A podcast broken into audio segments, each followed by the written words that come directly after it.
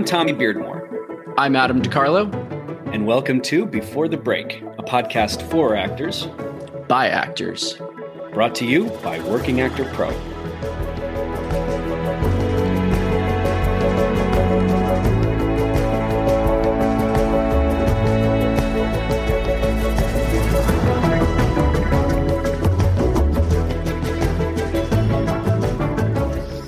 Welcome back, everybody, to another episode of Before the Break. Um, we are starting a new series, and we've we've obviously we talked to actors predominantly. We've had a, f- a filmmaker series. We talked to um, uh, film directors, but uh, today we're starting a casting director series.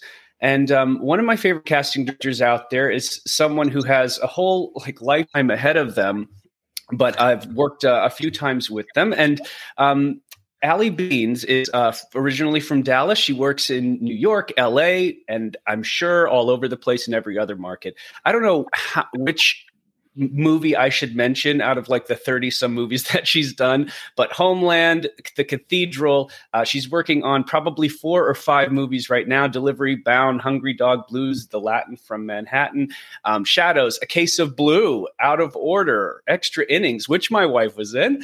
Uh, please welcome to the show, Ally Beans. Hey, Ally. Wow, what an intro. Thank you. Did you memorize you know, my IMDb? Yeah. Um, I yeah, I literally just read down your IMDb. Perfect. Um, how you doing, Ally? Thanks for being here. I'm well. I am caffeinated. I'm happy to be here. Excellent. Those are the same here. here. Yeah, me yeah. too. Um, well, you know, we're we're so excited to talk to you. Um, there's so many questions, and and I'm not sure where to begin, but let's just start off. Um, how you got into the business and and you know, were you an actor before? Were you a performer that kind of transitioned in, or were you always gunning for the casting director role? Yep, yep. Ugh, yeah. So that's it. Next question. There, yeah. Moving onward. That uh, said so much without saying anything.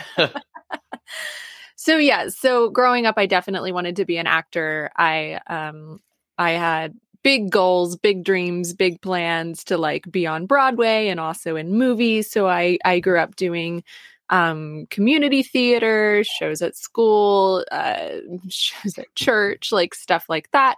Um I was a dancer. I did all, every theater camp. I, you know, I was really quite I was really quite into it. Um growing up and then I went and I got my um my BFA in musical theater.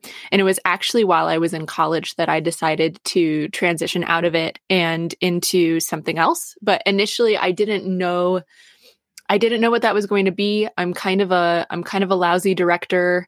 Um stage management not my calling. like just so many things that I was like I think I want to I think I want to do a creative position but I'm not sure what the creative position is. Um and really I had no I had no context for a casting director. You know, there there's no real training ground for it. You can't get a degree right. in it. That's interesting. So was, yeah, there's not like a handbook. It's I feel like it's you just right. learn from the casting director that you're working for and you go off on your own, right? Exactly. Exactly. So I I really feel like I I never thought of that. Yeah. Aren't you glad you had me on this podcast to blow? My She should write a course. No, it, Honestly, no, Ally, you should write so a course. Like, for casting directors. It's so and, obvious. You know, I've just never I've thought of never, that. Like I've never been something... so flattered. I I'm so like my my quick sidebar here is my university, my alma mater does like a TED Talk series every year for like the past 10 years, one of the original like college campuses to do it. Oh cool. And I'm just waiting for my invitation. like hello. Yeah, right. Um so, anyway, I'm very humble. Uh and I I so I didn't know what it was going to be. And the truth is, the truth behind my thinking at that time, like my 19, 20 year old self was, you know, I feel like I've always been enamored by showbiz. I love the entertainment industry. I get so high off of it. I'm so interested by it. I am so interested in the intersection of arts and commerce and you know how what we do affects the economy sometimes really really well sometimes very very poorly and you know just kind of because of that like i was the kid who woke up every day and read deadline and read playbill like i've just always kind of been obsessed with it And because of that, I was like, I don't know that I'm going to reach my goals fast enough as an actor. Um, I, ah, I just ah, don't know. Like, I think I'm, I think I'm pretty good. I think I could have a future doing this, but there are rooms I want to be in and there are people I want to be working with. And I don't know if I take an honest look at myself, I don't know that I'm going to get there going this way.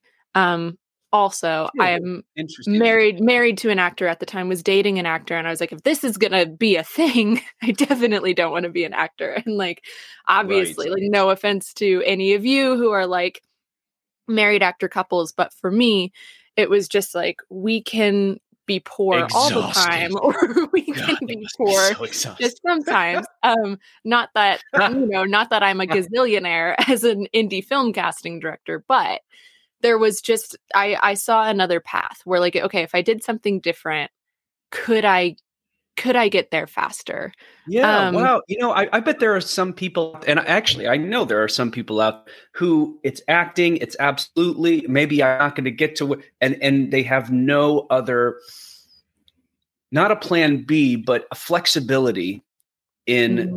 going just this alternate path that's mm-hmm. going to get you to the place of of equal fulfillment but because they're so dead set on this one thing that they think that they want they're riding this imbalance for 10 20 years where mm-hmm. if they just decided to kind of straddle something or go this way they, they would be maybe more successful so good for you and and i guess maybe maybe you you're you're some people it's acting and that's it for you maybe mm-hmm. I, I think that the way that you described your love of the business I just want to like cut and keep in my head because it's such a beautiful way of saying I'm interested in in the commerce of it and the you know the the business and and being part of that wave. And and you probably mm-hmm. came to it so early but I bet your understanding of the whole umbrella of the industry led you to kind of get out of of of acting and be interested in something else. It did. It it did. And like I will I will also say my last my last two cents on like my decision to like leave it behind was I did I did a summer of like professional summer stock when I was in college and all of a sudden when it became when acting be, when acting became my source of income it kind of sucked the joy out of it for me which was another big hint that like ooh maybe this isn't maybe this isn't exactly what I want to do because I've always loved hmm. acting and I've loved performing and it's been like a source of like, you know, um self-expression and joy and like all of a sudden when it became, you know, how you how Business. you put the yeah, dinner on the table, I didn't I didn't love that and I didn't want that to be my connection to performing anymore. So I yeah, wow. To kind of close the loop there, I um I've told this story a billion times. Uh, I I uh,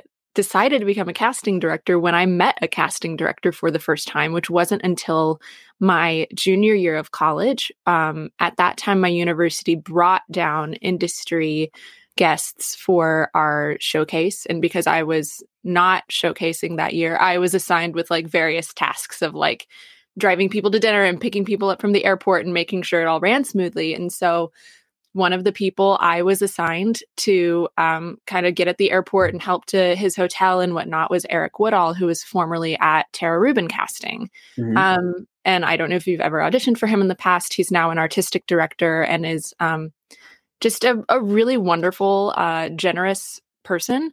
Um, and we uh, kind of hit it off in the car, like little 21 year old me and this casting director from New York City.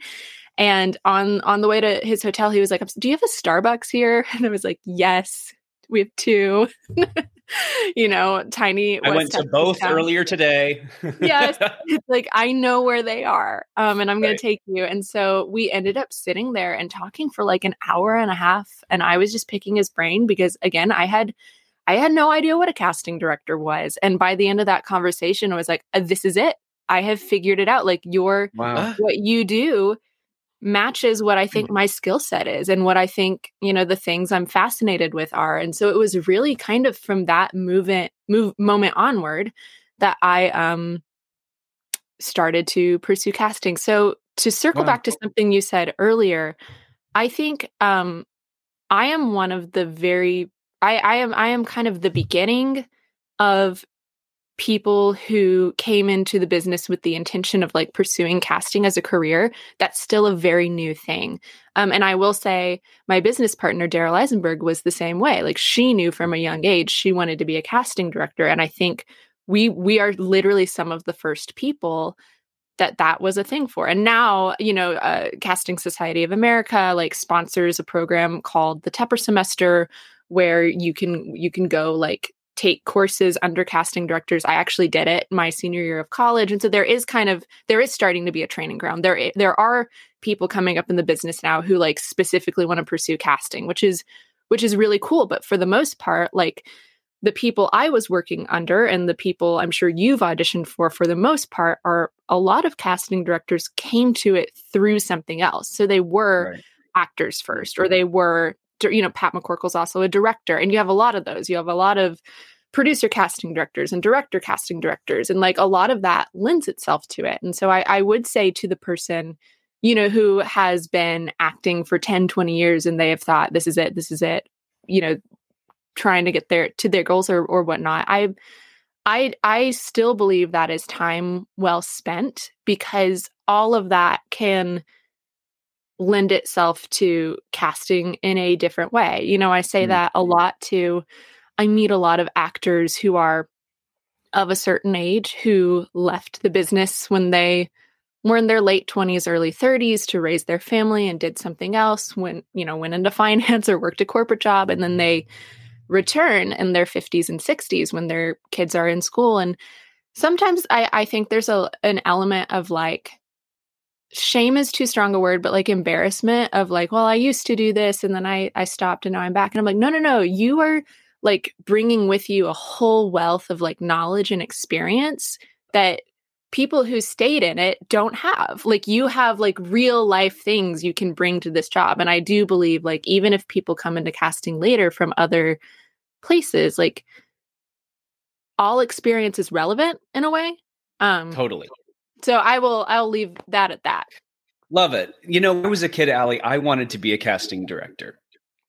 Like oh, I truly, I was like, I know talent. I like when I'm watching movies, I'm like, I can see, or I'd go to a talent show or school, and I'd be like, oh, I'd take this person if I was in high. Mm. Like, I love the idea of casting. I love the the the the the talent that you have, Ally has, of seeing something that is good, that's different, that's unique, that's right for this particular part, and being the facilitator in making this thing happen. You know, it's just as as important of a job as the editor, the director, the actor. I mean, casting is everything, and um, and what some people do is they can kind of balance the two. Like Natasha and I, we we now are casting and producing some things, and Mm-hmm. The reason why I'm asking you these questions about where you came from before we start with our questions from actors is mm-hmm. I tell actors the greatest thing that I did for my acting, for my auditioning, was to go into Mercy Phillips and say, Can I be your reader?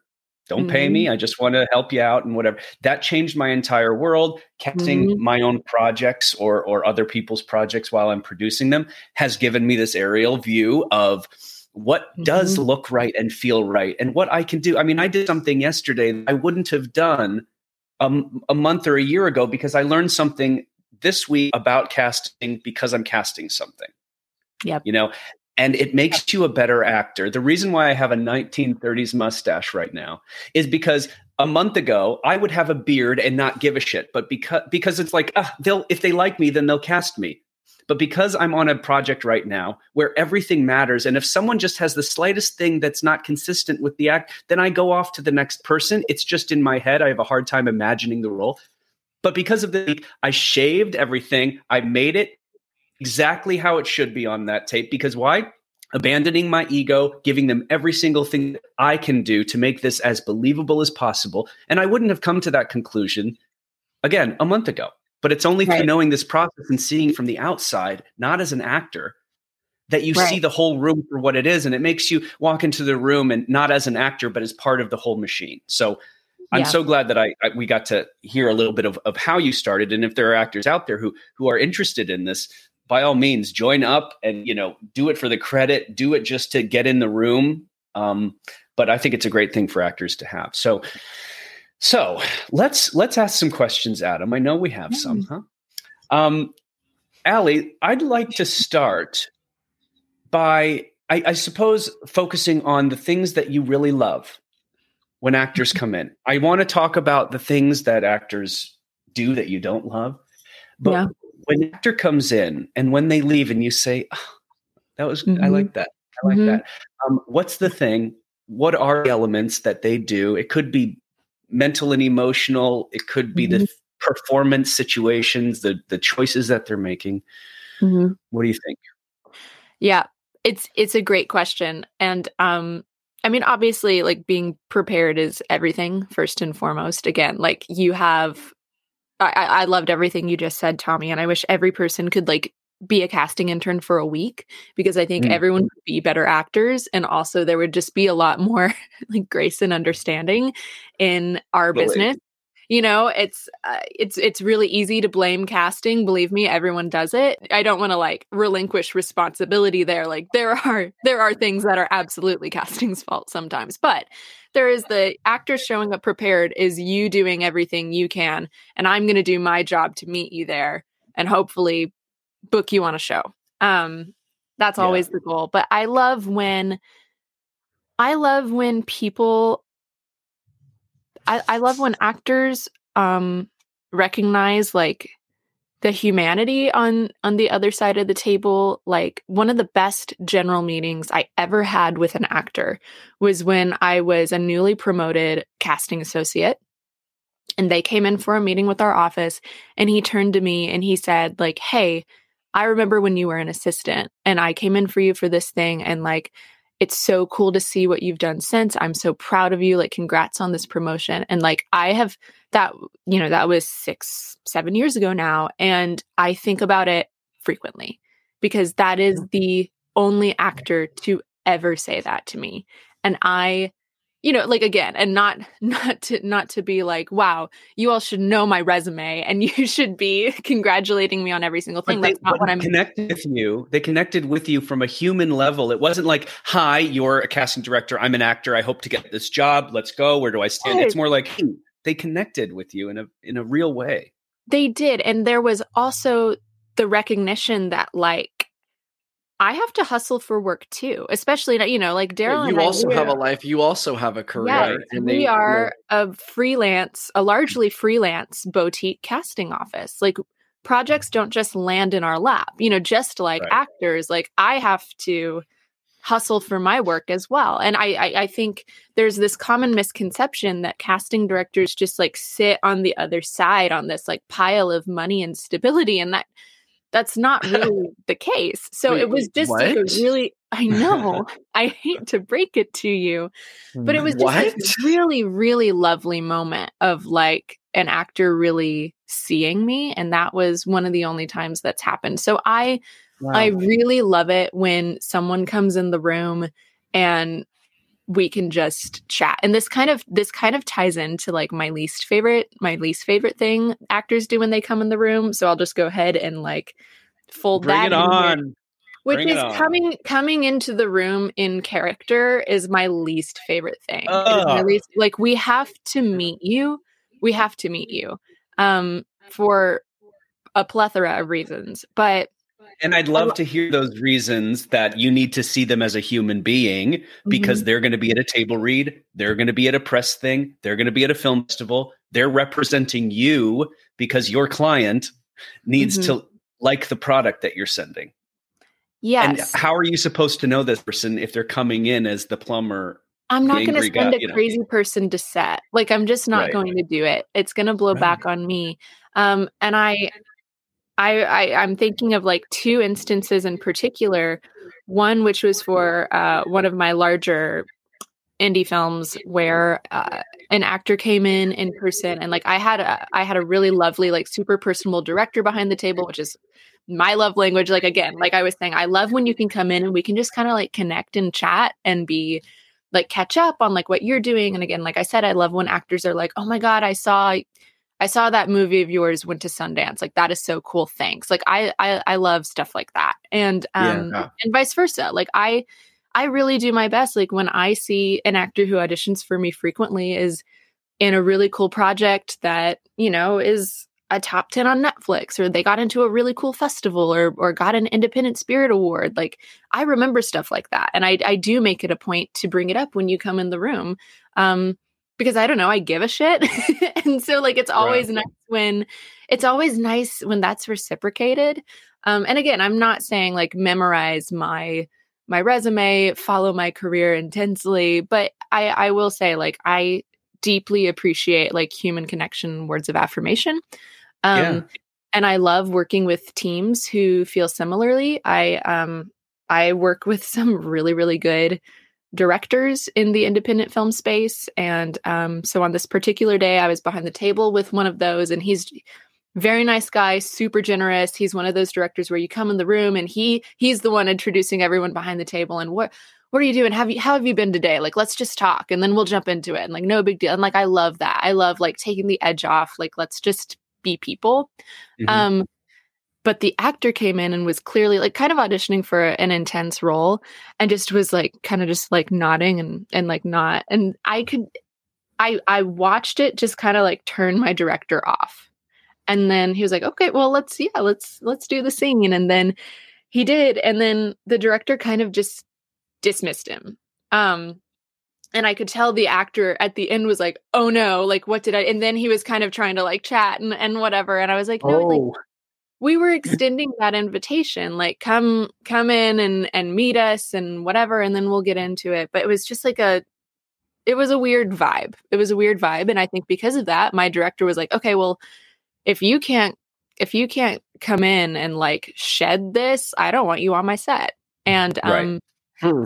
Another time, the devil's advocate, though, I'd say, and I know mm-hmm. I, am going to say the answer after, but here's the devil's advocate who will say, "Yeah, but he he's trying to get into character, and it's really hard to go from conversation to performance." But mm-hmm. what what will get you through that is not giving so much of a shit to the mm-hmm. situation, mm-hmm. and that mm-hmm. it's actually more important that you're connecting with them you yeah. know um, i think the actor who's like you know the head down kind of like trying to is like they want this extremely bad. They almost want it too much. They want it so bad they can't connect with the director because they want it so bad. So almost the abandonment of the belief that this thing is going to do everything for you, which is why actors get better as they get older because they kind of lose the sensitivity of the power of the audition. It's like, hey man, you're not going to be happy tomorrow whether you book this or not because that's just the reality, you know? Yeah. So maybe the key to that is is is understanding where your real fulfillment is going to come from one and two that these business people this is a business meeting they want to know who they're going into business with yeah, yeah. It's, it's tough it's so tough because i definitely i empathize with actors a lot again like i'm i'm married to one so i see a lot of this firsthand in my own home of just like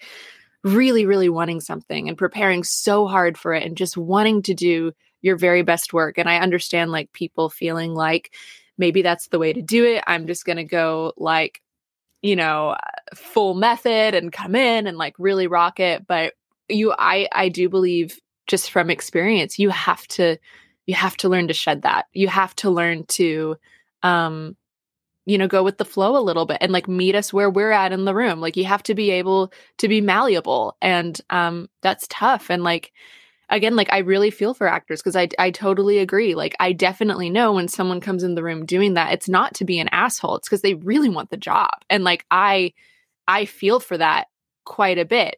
I'm telling you like from experience it sometimes just reeks of desperation and i know i know again like that's not necessarily what's happening but that's what i have observed like my director feels like is like oh this is this is weird and it, it just comes off as like a weird energy. Um yeah i don't know. It, it's tough. Like it's, it's amazing. A, we we always i mean like every other episode we talk about the abandonment of desperation and every time mm-hmm. i hear it again it's like man this is a universal language that everybody believes in.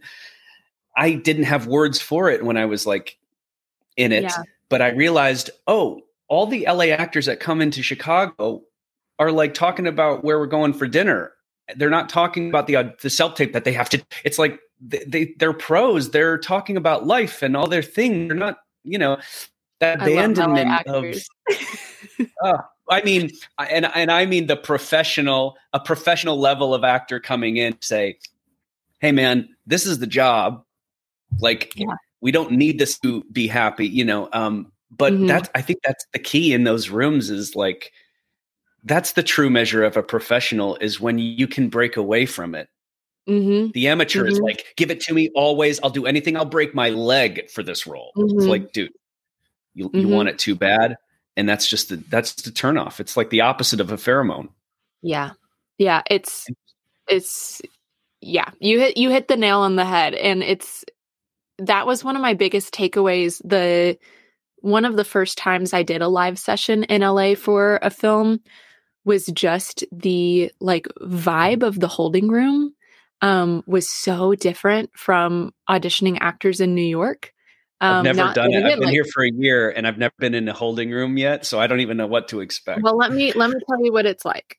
Okay, please. Not a not a single uh, person shows up on time. Let's start there. exactly what I thought. My my like conditioned New York brain was like, what is this? Do they just not care? Where are they? But like, fortunately, again, like my whole team was LA, and they're like, great, let's go get more coffee, sushi. Like, okay, and I was like, what is this like? relaxed what? energy and how do I find that for myself? Um but the you know like aside from no one showing up on time, which is fine. They all they all got there but like people were so like they just didn't have they just knocked that edge off. Like there was just no nervous energy. It was all just like a bunch of relaxed people and it it comes off as confidence. It really does. Of and That's like it. yeah. It it was really nice. And again, like I don't know if it's the sunshine or the green juice or what, but LA, LA actors have really figured that out of like how to come in and just be a person. Now I will say LA is where my my story happened, but that was one person. That was like one person out of the whole day. Um right. And like God, I love New York actors. I love New York trained actors. I love theater trained actors. Like of course, there's always going to be like a, a deep spot in my heart um, for them. But we could all stand to learn to learn something. I think from from LA, and I think I think we got a little bit closer to that, like especially during the pandemic, um, of just like prioritizing our work life balance a little bit better and whatnot. So I think as an industry, yeah. like we're going to slowly gravitate to that, which would be really cool. so. You're right. You're right about COVID. Like I and I think I was prepped to embrace this ideal prior to COVID. Was COVID that really did it for me mm-hmm. to observe and and I think my mother passing did this as well, but like there are way more important things than acting. 10 years ago I wanted to die on set.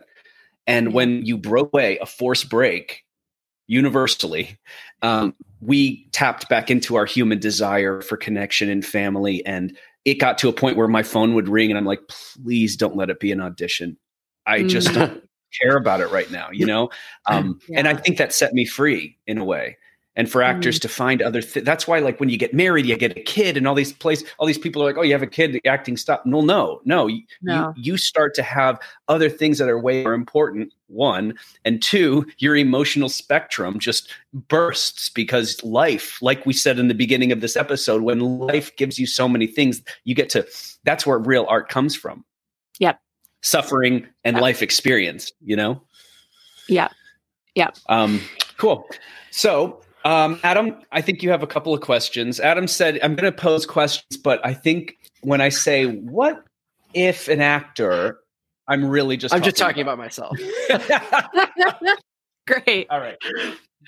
Well, no, um, for some, so a lot of uh, listeners for this show are going to love we have a casting director on because I feel like so many times it's it's one of those professions in the industry where you may not know casting mm-hmm. directors and you always have like you know back when you used to go into the office and you know you'd get out of an audition and you just have like a million questions going through your head but you can never really like ask the people who yeah do the job um, so i'm sure like a lot of people are wondering what gets them in the room in the first place? Like, what are some of those things that you guys are looking for? Is it literally just headshots? Are you going through mm-hmm. reels? Are you going mm-hmm. through resumes? What are like the the things that you guys go through to to say, oh, they're great. We should mm-hmm. bring them in.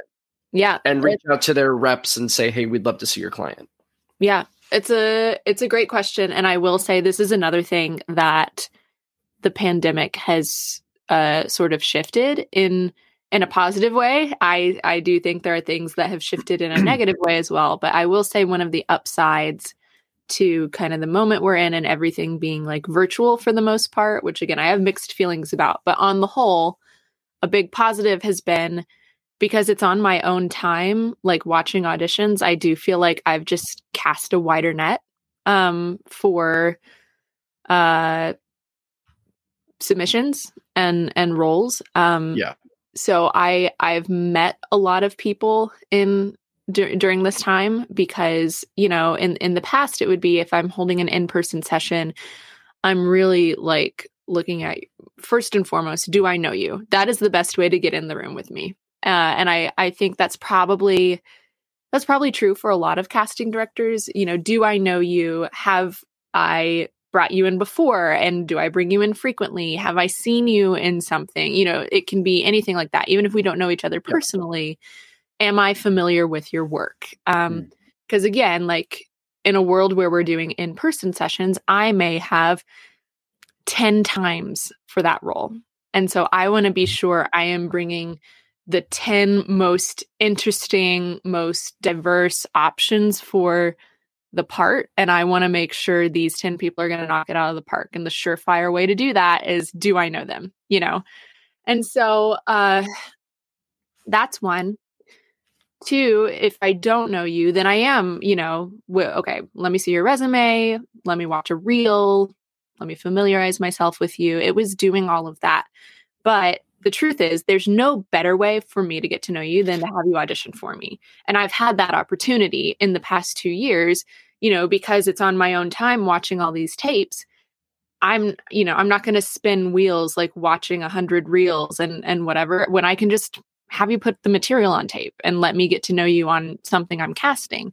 So that's been really nice. I think the downside to that that I've just become more aware of is I also I don't want to make actors spin wheels either. And so like I I've considered like okay, have I done have I done damage by requesting too many tapes for a part and get getting too many hopes up and like stuff like that. And so I've, you know, I'm trying to find a good happy medium there. Um and can I ask you, Ally, you yeah. have a an indie and there's five roles that you're casting. Let's just call it five.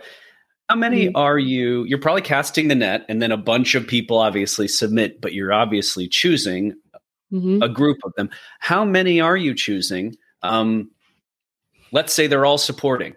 You know, to get away from like it's sure. a lead. It's, let's say they're all just strong supporting. How many are you bringing in per? Sure. Um, for a strong supporting role, I'm I'm requesting right now anywhere from 20 to 40 tapes.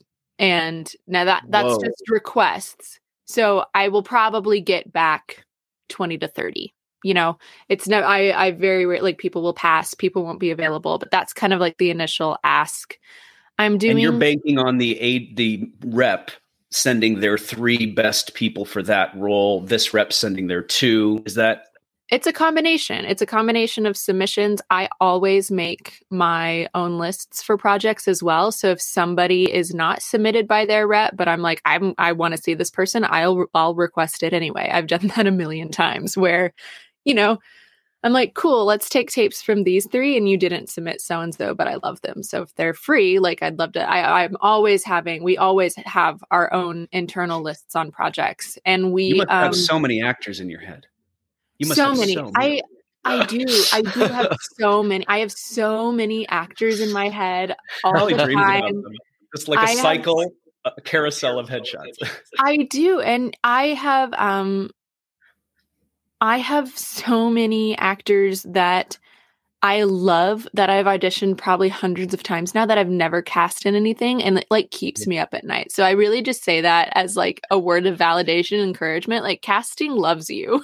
like we really do. I know that Adam loves that that she just said that because it's like you're loved. Well, that's uh, that's that's big thing. Okay, so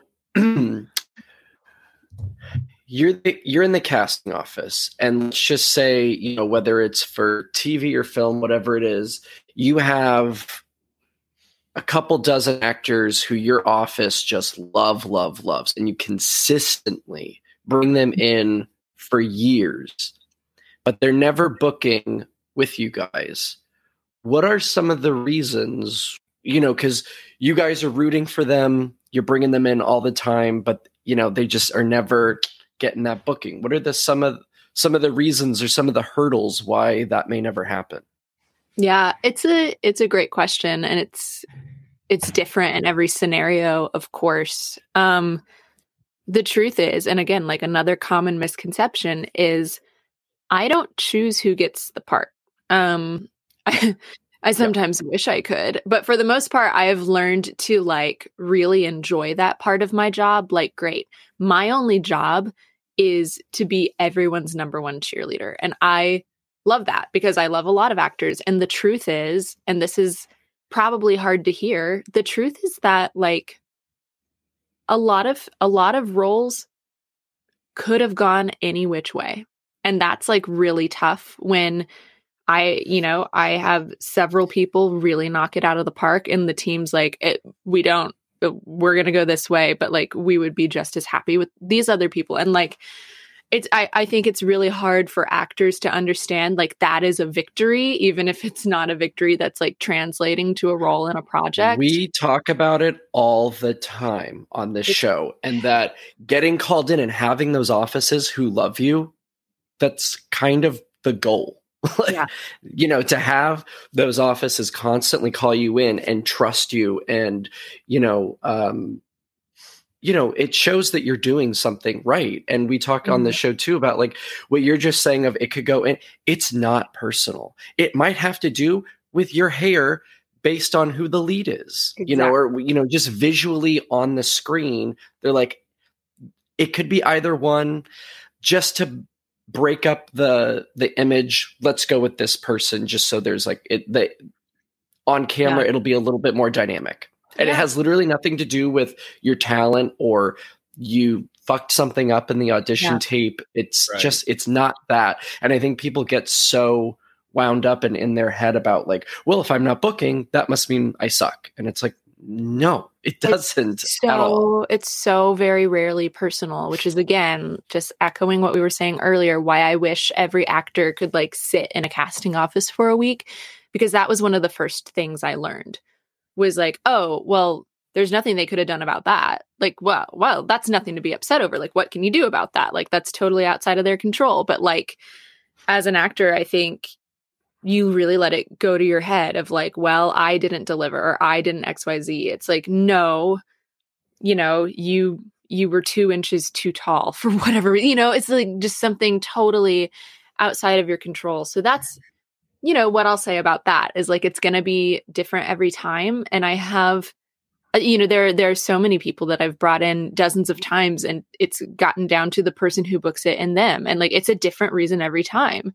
And the truth is that actor is still like wonderful and I will continue to bring them in because like they are delivering. You are delivering. Even if you're not booking, like you show up prepared and you're doing great work. So you stay on my short list. And that is something I encourage, you know, all actors to think about is like I think there's a lot of obsession with like getting reps and like representation is great. And some of my closest friends in the world are agents and managers and like they do incredible work on their own but there is so much that you as the actor still control and like beyond that like okay when you do have the opportunity when you are on set are you making the most of that experience? Are you a kind and enjoyable person? Like do, are you you know are you cool? Like we were talking about like are you enjoyable to have on a set? Because you want to be on you want to be on your director's short list um and are you making the most of every experience when you come into a casting office? And again like making that connection with the casting director like really doesn't hurt of being like hey Ally i saw you went to venice with that film of yours. That's so neat. Like congrats. Like i remember stuff like that. And then therefore i remember you.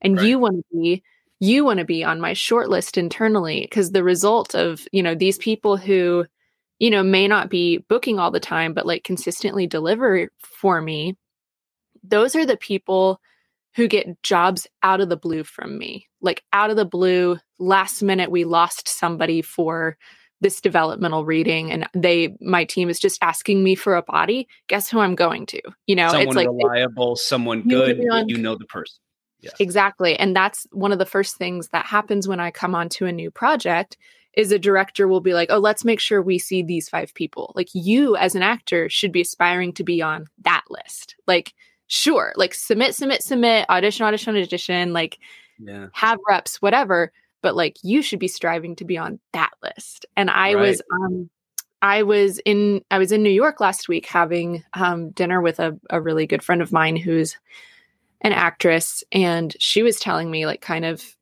a very similar story and this is a person who's again like always kind of on my short list and she's clearly on the short list of another um, very very well known and renowned um, independent film casting director in new york city uh, who out of the blue was casting a very very prominent TV show might be on HBO in New York City. And they had like they were not getting this this co-star to stick for whatever reason. And the team was kind of like we'll just give us somebody and she's like great and sent this actress and she's like I it just I got this offer out of the blue I was just like stunned wow. and she I'm sorry, I know it's a co-star and I know you usually do guest stars, but she was like, I don't care. I just want to work. And I think it's amazing that like this just fell in my lap. And I was like, well, that is the result it of always going and, and I think this mm. again, this actress, yeah. a conversation we've had for a long time is she's like, I really want to be doing more TV. I don't know why it's sticking.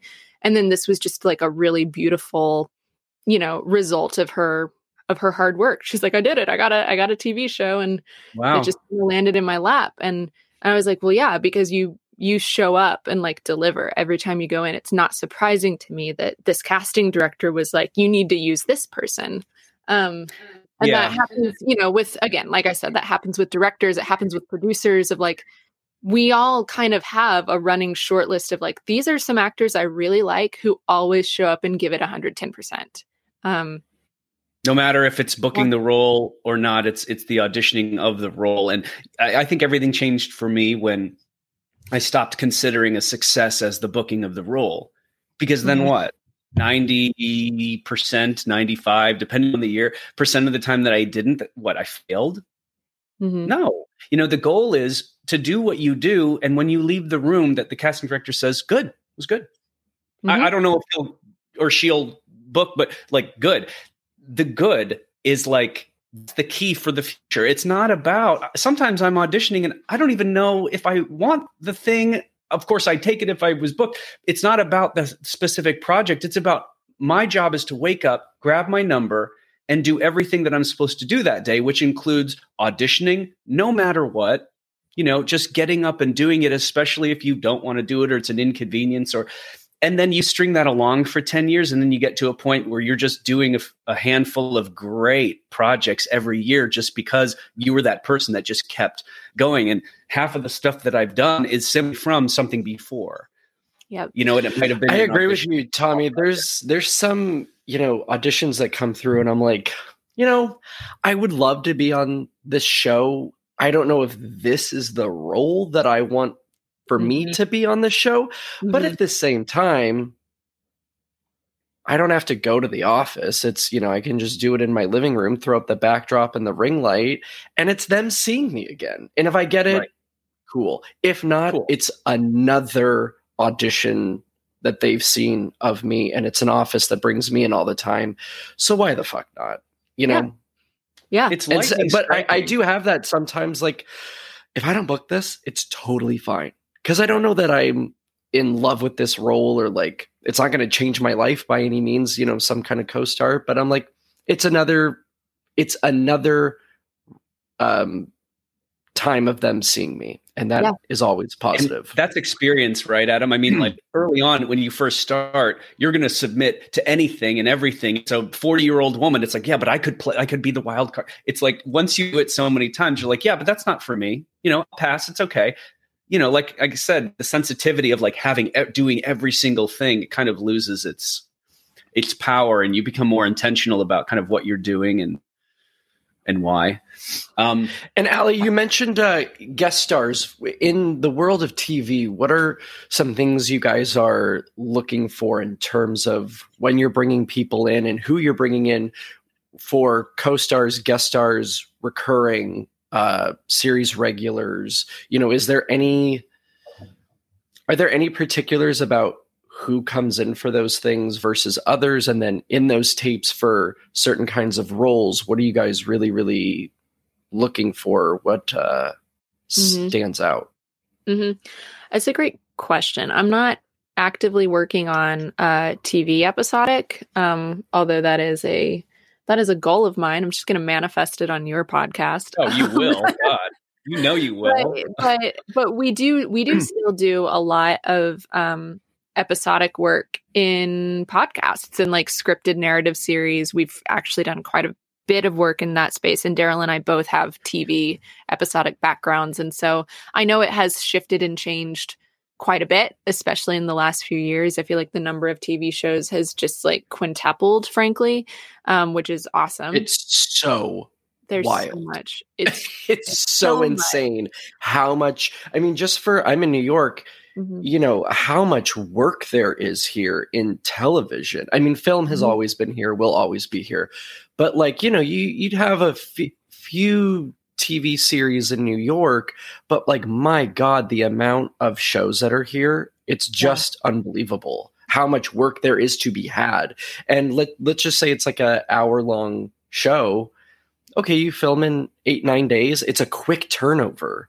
Mhm. It's unbelievable how much work there is here. hmm And so, like, uh, that being said, I think it has changed somewhat because the landscape of TV has changed somewhat in like a really exciting way. Um, we have always been, I think it, it used to be, you know, you had to, you had to do your time and you had to really be a TV person to book a series regular. And now we have, you know, people from the theater world like playing lead roles on TV series and like absolutely crushing it. And I think again, there's like something really exciting about like the opportunities that exist right now. Uh, it's really neat, and I think that creative teams are getting like less scared of, you know, trying fresh faces because it's working. You know, it, and that's like really yeah, cool right. that that being said about like co-stars and guest stars and series regulars like my philosophy is has has always been and will always be like are you good? Are you good? Like can you do the role? Then then i want to see you for it. And i we have auditioned people for um the series regular who then just ends up playing like a, a guest star in another episode and we've we've auditioned the guest star who ends up playing a co-star. And I think, you know, for better for worse, there are actors and really actors, um, agents and managers who decide at a certain point, like, okay, well, sh- she's only doing guest stars now, which fine. Like, if you want to decide that for yourself, like, by all means, like, again, it, we all have to have a floor. We all have to have a floor. Even I do, you know. Um, Is that something like a rep would say to you guys, like, "Hey, just just so you know, uh, my client from now on is really kind of looking at this level, and we're not really interested in." Um, yeah, yes. And mm-hmm. also sometimes it's like discretionary based on like what the project is, you know, like if it is a, a random TV show that we bring you a co star for, they're like, yeah, maybe not this. But if it's a new Apple series that I don't know, Martin Scorsese's directing, they'll be like, I will take a dump on this show. like, or or yeah, or if, if the co-star obviously it's like say instead of the guy who finds the body, it's the it's the cop in the precinct. He's gonna probably she's gonna come back. Maybe you know you can say the you can say yes to some of those, but does it does it hurt if a, if an actor does has booked a guest star before and Mhm. they are reading for one of those under fives that are clearly an under five, does that hurt their image to the casting director? No, not to me at all. And I think a lot I think honestly on the whole most actors if it's a if it's a good role, they want to do it because I believe actors like to work. Um and again like the actors I know generally say that. I don't think any less of you for wanting to pay your bills or to be on a TV show yeah. regardless of how many totally lines you have. I also do not hold it against anyone who's like, at a certain point, this is where I'm at in my career. I'm kind of done doing that. Like, I love that. Like, decide that for yourself. My only thing there is I ask that, like, don't audition for us then like don't audition for it. Like i don't like when people audition for the co-star and then get the offer and pass on it because it's too small. I'm like okay well you knew that when it was in the breakdown and it said co-star you know? so, so disrespectful. Really? and, and, there are actors who are saying what why is that disrespectful? Because you went through the trouble of getting all these people to the client which is your producers whoever it is. Then they get excited about who this person is because obviously they chose them. And the, and the actor says no. And it's like it sort of reflects also not really on you, but it kind of does because of the experience that they're having with the cat with the whole process of that particular project. I, it's just a sort of shock that happens. To be honest, it it does. It does. It happened. I I don't know. And like again, I I try to like I, I try to believe that like everybody has the best intentions. And honestly, the feedback I get from a lot of those scenarios where I'm like, okay, well, what happened here is like, I'm so sorry. They just like, they wanted to get in front of this director or like they wanted to get in front of you. And like, I do like as a human mm. person trying to make it in the world i do understand that but i'm like okay but ultimately you know that actually hurt you instead of and i've i've right. walked through this with my friends who are actors they're like i can't do this show but i just got this appointment and so and so's directing and i'm like do not take that opportunity from somebody who can do it you know like that's it's not going to reflect well on you I know, like, I get it. Like, I get it. You have the opportunity to be in the space with somebody that, like, you really want to collaborate with. I, I get that. And like it breaks my heart for you but like hear me say from experience like ultimately that is not going to bode well for you. That is not going to help you along if you just end up passing. Um so i don't know. There you know there's a word salad about that. Right of course. Now what about what, what about real quick i want to ask this you know if you somebody's on your radar you're bringing them in. What about people who are not on your radar who mm-hmm. They have the headshot, they have the resume, they have the reel. How can they break into that? Whether it's you or Avi or whoever, how do they get on the radar? Um, if they're not on a currently a, a Broadway show or a, a, show that's airing right now, it's it's almost it seems kind of like a almost an impossible thing unless happenstance or serendipity yeah. or you know. Yeah, it's yes. Yes. pitch.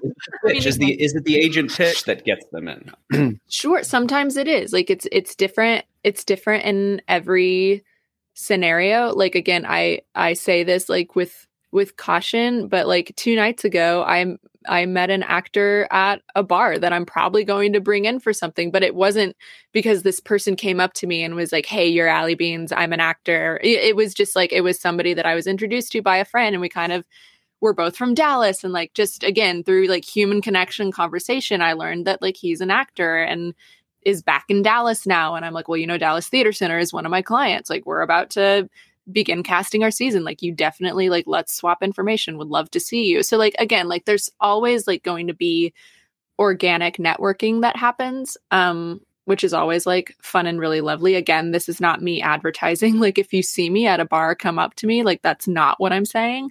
Um, right. But I'd be I'd be remiss I I would be remiss if I didn't say like stuff like that happens. Like I I meet people out in the wild, like to put it. It's uh, hard to not words. feel used. I'm sure, Ally. In uh, place in times like that, no. I I have a pretty good bullshit detector. Um, it's it's mm-hmm. always like pretty, and again, like my my husband is an actor, and um, yeah mostly a theater actor and sometimes you know in in certain settings i can tell i'm like oh this this person's thirsty. like this this person's thirsty like, talking to me. But on the whole again like people tend to be cool cool about Good. it. Um and then uh you know i i do my best to always have like accessible and free ways to meet me. I do a lot i, I do a lot of work with um the sag foundation. I do casting access with sag from time to time which is free for both sag and actors equity members. Um i do I do uh I do teach classes here and there. I've kind of slowed down just because my workload's a little bit um tight right now. Um and you know, again like through casting society, like we we hold events to meet people. I am very very active and open on social media.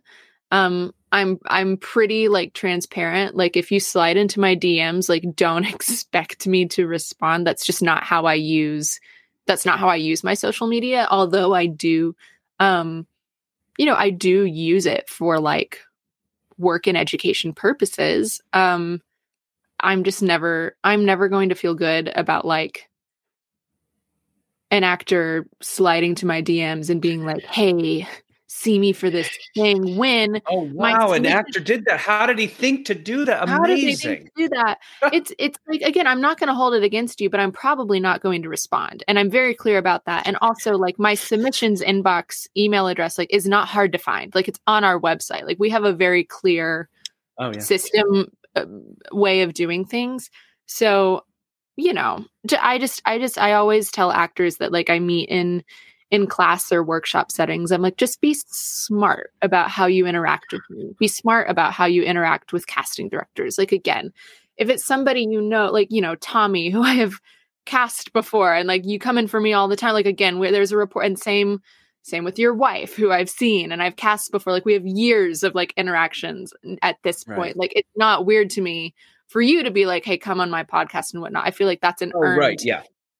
Interaction but i'm just talking for like the random person who tags me in their reel on instagram with no context i'm like what do you what do you want me to do with this you know It's like i know i know and Well, again it it's comes to the because, like, I- understanding. It literally upsets me. We just did a, a like a a special episode, uh, Tommy and I, where we talked about like self tape do's and don'ts, and he was casting something at the time, and some of the stuff that we talked about, I'm like, it it honestly surprises me that people think to do things, and in their head they're probably like, that's a good idea, and it's something so fucking idiotic and stupid and just like how can you be so not self-aware to do certain but those are the people things. that We're- never we're like- supposed to. Those were the people that. I that's I the- know it just oh my? God I do they I, yeah I don't know do they think like one day they're gonna like you know be some star and go you know how I got my start I and it's Yeah. something so stupid and it's like I it's just crashed not an how you audition. do it. yeah. Oh It my god, I remember once at at, at Telsey, um, this girl, I was waiting to be seen for something, and this this girl comes in and she's like, Hey, can I leave my uh headshots and resumes? And the woman at the desk was like, I I guess, okay, yeah. And she she's like clipping them and you know getting them together and the woman's like oh my god okay come on let's let's speed this up so uh, on her way out she's this this girl who came in this actress beautiful and at the end she's like oh she saw the board with the name of the show and she was like can i just read for this and the woman behind the desk was like no you can't come into a casting office and then just say oh that's so funny. You're casting a show today. Can i just read for you while i'm here? And she just went absolutely not. And the girl oh, oh okay. I was like oh my god she must have just gotten off a bus from minnesota or something. It was like i'm going to go to telsey and staple my headshot and resume. Drop that off and i'm just going to be seen for something today. And it's oh my god it's like Yeah, it's it's so tough because again, like I see a lot of that, but I also like hear me say, and not to, I don't know, not to empower the wrong person, but I'd be remiss if I didn't say like I have seen big ballsy moves pay off. Like I have, I have, know. but it is when it is it is such a strong, calculated move by an actor who I mean you you have to be 100% confident this is the right thing to do. And I have Mhm. occasionally seen that pay off and I'm like, "You know what? Good for you. Good for you." and the I talent had- and the talent to supplement that exactly. Exactly. I have you know I have one time see, had somebody crash an audition where I was like, you know what? Good for you. And it was, it was an actress of a certain age. Her agent did not submit her for it, but she found the breakdown and she was like, I am right for this. Like, I am perfect for this. And, you know, came, dropped her headshot and resume off with my monitor outside and was like, Will you please get this to Ally and like let her know, like, let her know I am right for this. And I don't think my agent submitted me. And so, sure enough, my intern brings it to me. And she's like, "I just got this from this lady," and I was like, "Woof!" But then I looked at it. I was like, "You know what? She is. She's right. It was for it was for a case of blue, actually." And like, she didn't she How didn't get it, but I there there was like again, this person really knew who they were. They really knew like their skill set, and like I'm sure she saw the people we were bringing in and was like, "These are the people I'm in line with," you know, like all the time. And so, like, I again I think every now and then. And I, I would say the same about like if you are cold submitting to me, if you don't know me and you want to know me, I I appreciate like again, like just a really well crafted, educated pitch to me. And I like specificity. I like again, as I mentioned, hey Ally, I saw your film um during Sundance this year that it, you know, thought it was amazing. Uh, obviously, flatter me first, always. I feel like I've said that a hundred Right, times on here. Flatter me first, first and foremost. Tell me I'm gorgeous. Tell me what I did right. I, I, I don't love when I just get random like, here's my reel or this is me. If you have anything, you know, keep me in mind for things. I'm like, that's so Keep it specific. Like Yeah. that woman where I know the breakdown. I saw Yes. it. I know I'm right Yes. for this. So X, Exactly. Y, and Z. Not Exactly. a general, like, you know, if anything ever comes around, it's like, uh, Right. Right. It's like I post, we try to post if we can our our breakdowns to our website. So I like when I get from an actor like, "Hey, we've never met. I'm familiar with your work. Um, I think I'm really right for this. I'm right for this role and here's why and here's my stuff." That I can work with. Like I love that. I love an actor who's like confident and knows themselves and like pitches accordingly. I don't love when I get I don't love when I get pitches from actors where I'm like, hey, I saw these projects on your IMDb, and like if there's a role I'm right. It's just like it comes off like again, like I believe the intention is good. I believe, you know, you're an actor trying to get work. Like I'm I don't want to disrespect that. Like I I understand the hustle. I just think there's a better way to do it because it's just kind of I I all the time like it'll be announced that we're attached to a project and someone will be like, "Can you please see me for it?" And I'm like, how do you know that you're right for it? First of all, you know, and I get that all the time with people will just like look at projects in pre-production on my IMDb. I'm like, you have no idea if this is actively casting or not. You're just kind of like throwing shit at the wall, Aimlessly seeing what sticks. throwing out. Yeah. Yeah. Exactly. Which again, like again, I don't I understand the hustle, but I think there is a better way to do it. And I promise if you just wait and find like the really specific thing you write for, that is a much more effective way to like get an appointment from me. Otherwise, I just uh, I have no reason not to believe you're not doing that to every other casting director. Like just going through all of our right.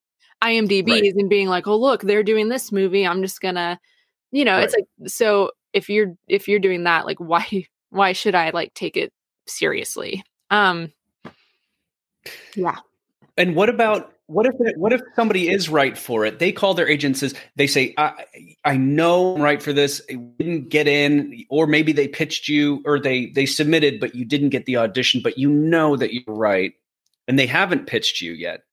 What is if you if you have an answer for this? Great. If not, totally fine. But what is an example of a good pitch where the agent is conveying to you that their client is per it's not see my client it's my client reached out to me they said that they're really good for this and i believe that they are will, you- will you see them maybe that's the pitch but what do they say that gets Yeah. you to be like you know what okay yeah. Um, again, like I'm I'm huge on specificity. If I don't, if I if I know you and I don't bring you in, and I get that email, then I have no problem saying to an actor, saying to an agent, like, hey, I know Tommy. I love Tommy. He's not going to book this, and here's why. And I don't want you to spin your wheels, like putting nice. together an audition for something right. that, like, I know you're not going to book because there are things I know about the project that aren't public information. So, like, there's there's that version of it where I do occasionally like get an email from an agent being like, "Hey, I know you've seen so and so a bunch of times. They were asking about this." And I'm like, "I love them so much. This is not reflective of my love for them.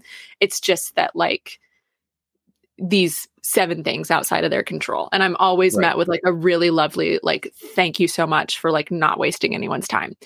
Then yeah. there is the, you know, they're really right for this and I see it and I'm like, "Okay, well then why didn't I bring that person in?" And it's usually it's usually a if it's someone I know, there's something I don't know about them. Um, mm-hmm. Um, and if it's someone I don't know at all, it's because I don't know them. And so if if again, like you're 100% confident, like I'm right for this role, and here's why. Tell me that specific reason, and I'll probably see you. And I think um, that has happened a number of times with like certain projects. I'm I'm thinking about um, I'm thinking about a film I uh, recently completed where, you know, the the agent was like, "Hey, this this actor actually in in a past life like worked the same job this character does like right. i think she right. she has a lot of like life experience to bring to it and i again like 99% of the time will be like cool yeah i didn't know that so i should see this actor you know it's tell me tell me the specific reason why you're perfect for it um, or they, they speak uh, this language that i need for this part you know, and i didn't know that about this actor. Um, i just i just completed uh, a film where i needed like a a very very very specific type genre of dance and i needed several actors who could do it and they, i can't tell you the number of people coming out of the woodwork like actors i've auditioned in the past that are like, I've been training for this my whole life. And I was like, I didn't know that about you. Like, that's so cool. Like, yeah. I love learning new things about actors, but like, you know, you have, I have to know that, or like it has to be on your resume. And if I don't know that, like, tell me. And again, like, I'm, I'm more likely to give you the audition. And actors, you might want to, if you have, you can juggle on unicycle, you can, uh, you're a really good golfer, um, play drums, like whatever to have some sort of 45 second compilation of the things that are exclusive to you that can that can be thrown just on the side of actors access just in case there's something that's very specific. Um, i've heard that that does go a long way too. It's not like they have to reach out back to you and say hey can he play basketball? If so can he shoot something and send mm-hmm. it to if you have something already that's that could book you the role. I booked drum roles or uh, roles that, that were drummers just because I was also a drummer, you know? Yeah. In- instruments, huge. That's a great example. Languages. Yeah. I, again, would, yeah, yeah, yeah, yeah. Adam, go. Oh, sorry. Uh, I wanted to ask you since the onset of the pandemic, and we've just been in, you know, self tape land for two years, has that changed the casting process in terms of not as we spoke about earlier you know when somebody comes into a room and all of that and the shorthand and um you know just shooting the shit with everybody before you get into the scene and wanting to see the person you know before you start getting into it you know where you you just have the slate and the tape and that's it. And we're not having that in-person connection where you know, you walk into the room, it's, hey, how are you? Good. I know it's so hot today, or whatever, you know, just that little stuff where you can experience the actor as a person before you start getting into the work. Has that changed casting at all for you guys? Yes and no. Yes and no. If I have to be like really, really picky, my personal opinion is yes. Like, I I miss in the room casting quite a bit. I'm not quiet about it. I miss that like human and a lot of it is selfish because I love actors. I love the I love the social aspect of my job. It um it makes me happy. I love interacting with people. So again, like that is that's just part of the job that I really like and I do believe we lose that in kind of like the self-tape Zoom moment we're in um which you know we're we're kind of falling out of. And i do believe like there is a place for some of this moving forward. I think there are some things we've learned about auditioning that work and we'll keep those in place like take what works and then you know um hope I, I i do think we're going to be back in the room more and more for like callback scenarios and and whatnot. Yeah. i think we should be because you got to measure their nerves man. You got to measure their nerves and their how you do. And I think, you know, the way we've kind of been making up for that, okay, but is this a person we want to be spending 4 weeks in Missouri with, you know, is is is taking like the, a lot of my directors have been taking like Zoom meetings, just like chats with like their top picks for the role or, or a quick phone yeah. call, just to again like gauge that. But even then, like mm. there is nothing like sharing a space with a person. Yeah. At all.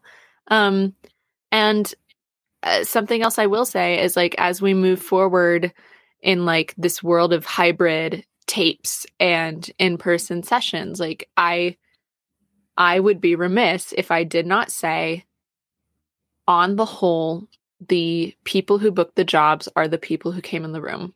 And I I do believe it is that it is that in-person element. There i think teams have more confidence when it's like we've shared space with this person like we had that experience of their audition and like it just gives you more confidence than watching a self-tape. Um that's just again been my experience over the years is like yeah you can tape.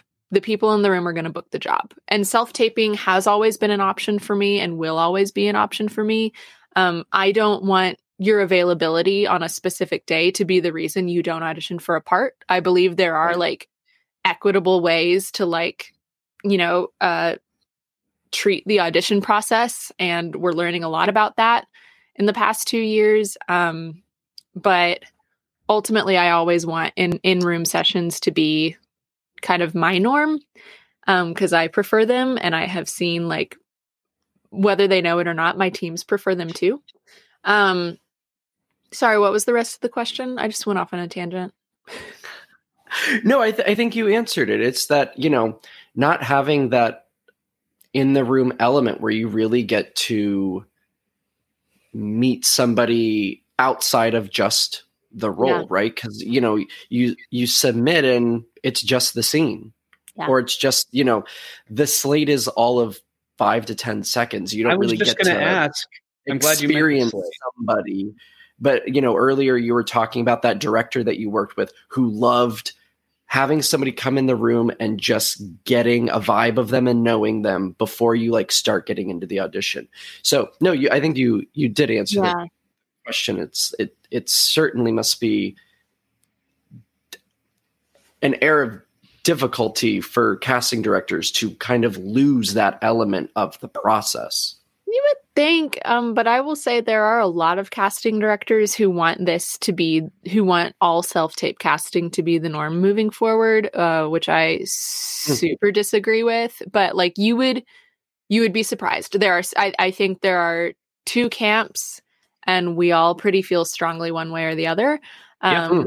So it, uh, there are a lot of interesting conversations going on in casting. I, I will, I will leave it at that. Um, and I just again to like to put a bow on what I was saying about, you know, that human element and in person and self taping, I will still say, like, ultimately, I have cast dozens of projects now in the past two years, like where we never met a person in the room. They went on to do the project and everything went just fine. You know, like, hear me say, right. like, if this is how I, I said this all the time to actors the past two years, I'm like, if if self tape casting is what we need to do right now to keep everybody healthy and safe, it is fine. It works. Like mm-hmm. this is it is a it is a solution. Um in a post-pandemic world, I don't know that it still makes sense, but for the past 2 years it has made sense. And on the whole, yeah. I have cast so many projects where we never interacted in person and went on to make films that played festivals and won big awards. So like again, like on the whole, it hasn't been super damaging in that sense. Um but if I had to, if I had to give my personal opinion, I do think the room, being in the room, is the best way to cast. I do. Yeah. yeah. Ally, you mentioned earlier, and I loved that you said it, is because I think this is a common misconception for maybe people who are getting into this and just starting their careers that casting directors do not always necessarily cast the role.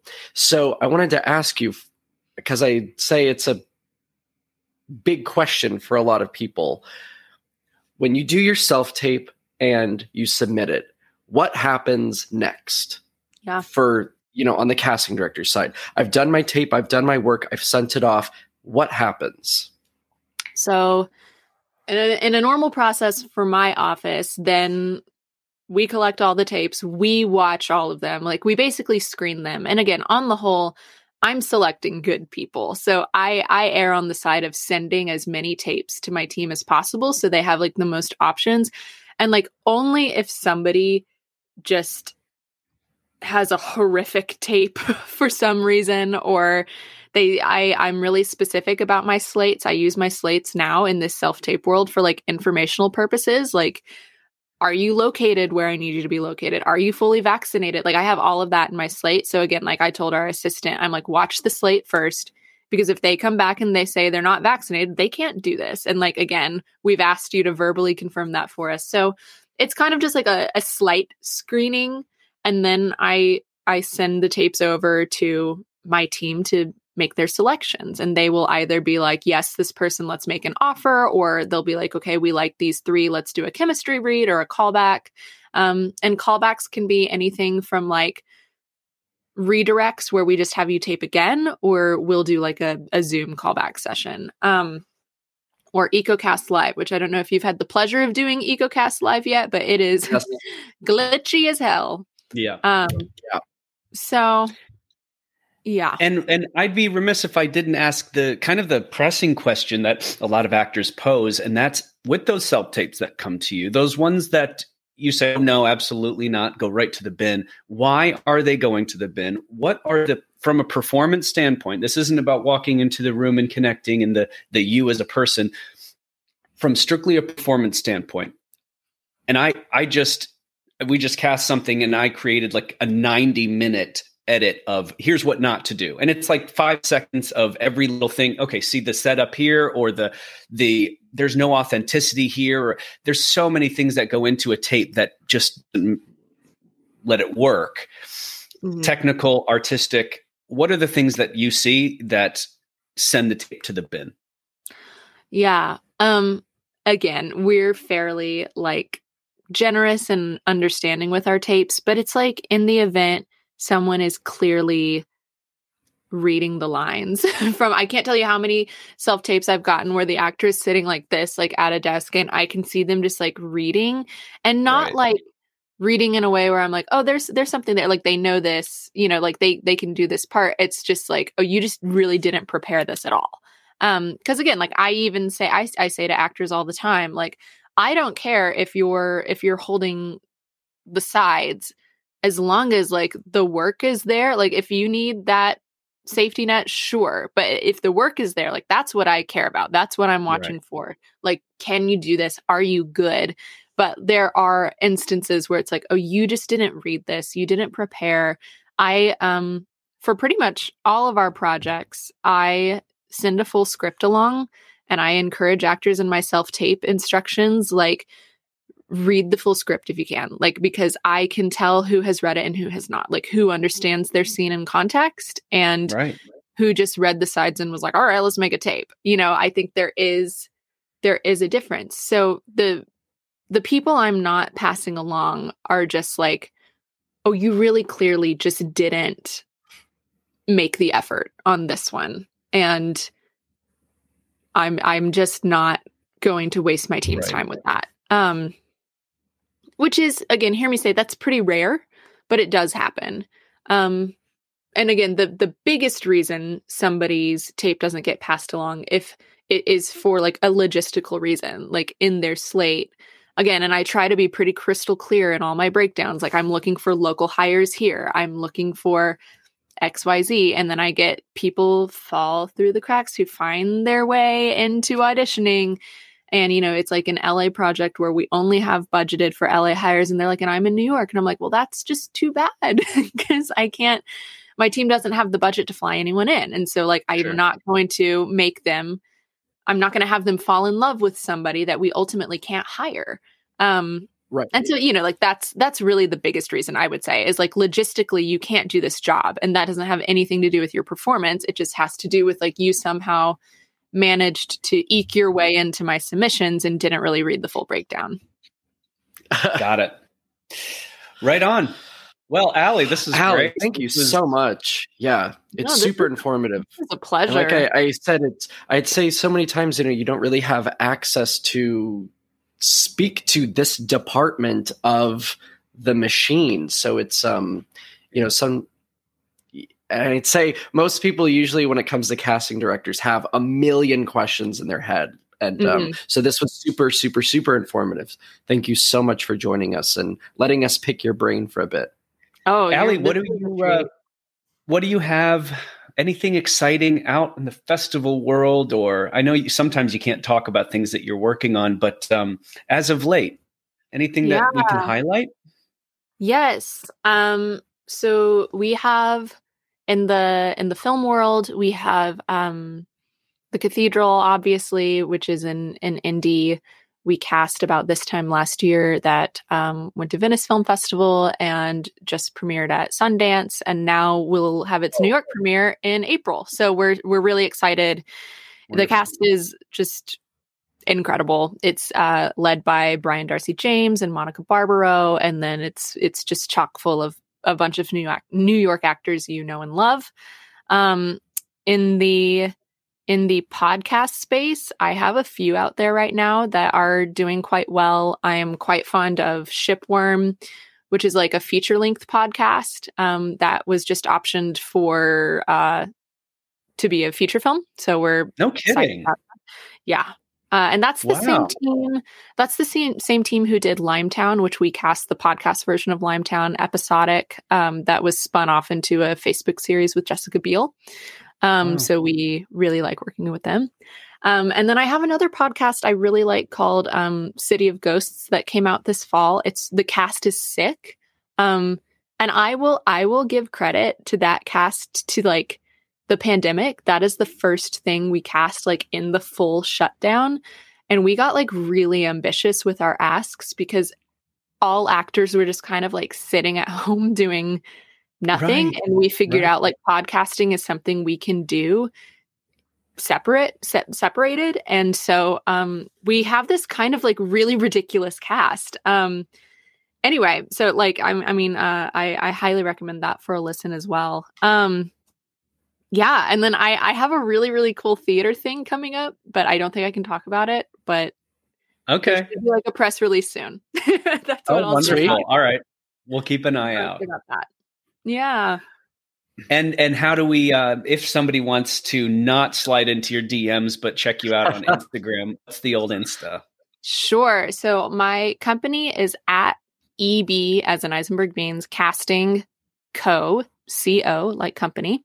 Um, and that's where we post like our generic company stuff, but also occasionally we do post like casting calls and breakdowns and whatnot. We're starting to like slowly utilize social media for some of that. Um, Cool.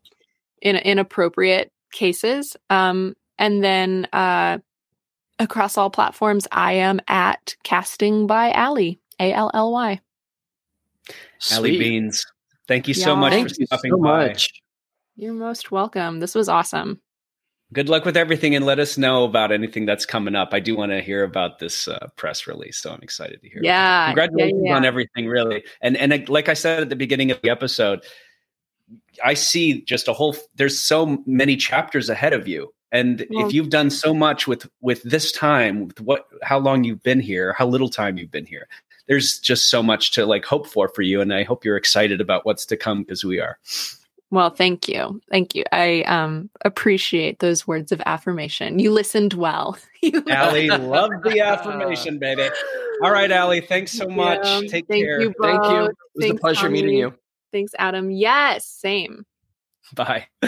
Oh my gosh, how cool! Just to That was see that other side, and like you said, we Yeah. we never get to see that side. Yet it's the most important thing aside from the acting that actors need to see, because it takes you out of yourself. I think ultimately, And I think a lot of the things that Ally was saying, where this is a problem, that's a problem, this is an issue, it's because actors are just involved in themselves and they're not looking at the casting director with their plate and what they've got going on.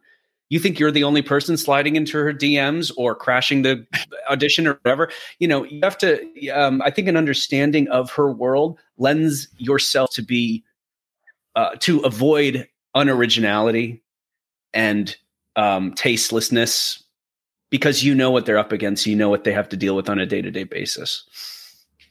Yeah, it's very informative. Um, I'd say if you're if you're ever in a position, you should um, try and go to some sort of industry q&a with casting directors or get into a workshop with a casting office it is just a wealth of information um, and to be able to hear it from like we said the horse's mouth and like you know not guess and uh, right. have them tell you this is what we're looking for. This is our order of operations. This is what we think you should do in the you know all that stuff. And you go oh great. It's i mean that's the casting director telling me. So take all of that and utilize it for your benefit because it's incredible information. And it ain't going to be something that's taught in acting school. Right All right, everybody. Well, thanks for listening to another episode of Before the Break. You can find out more about us and how to become a working actor at workingactorpro.com.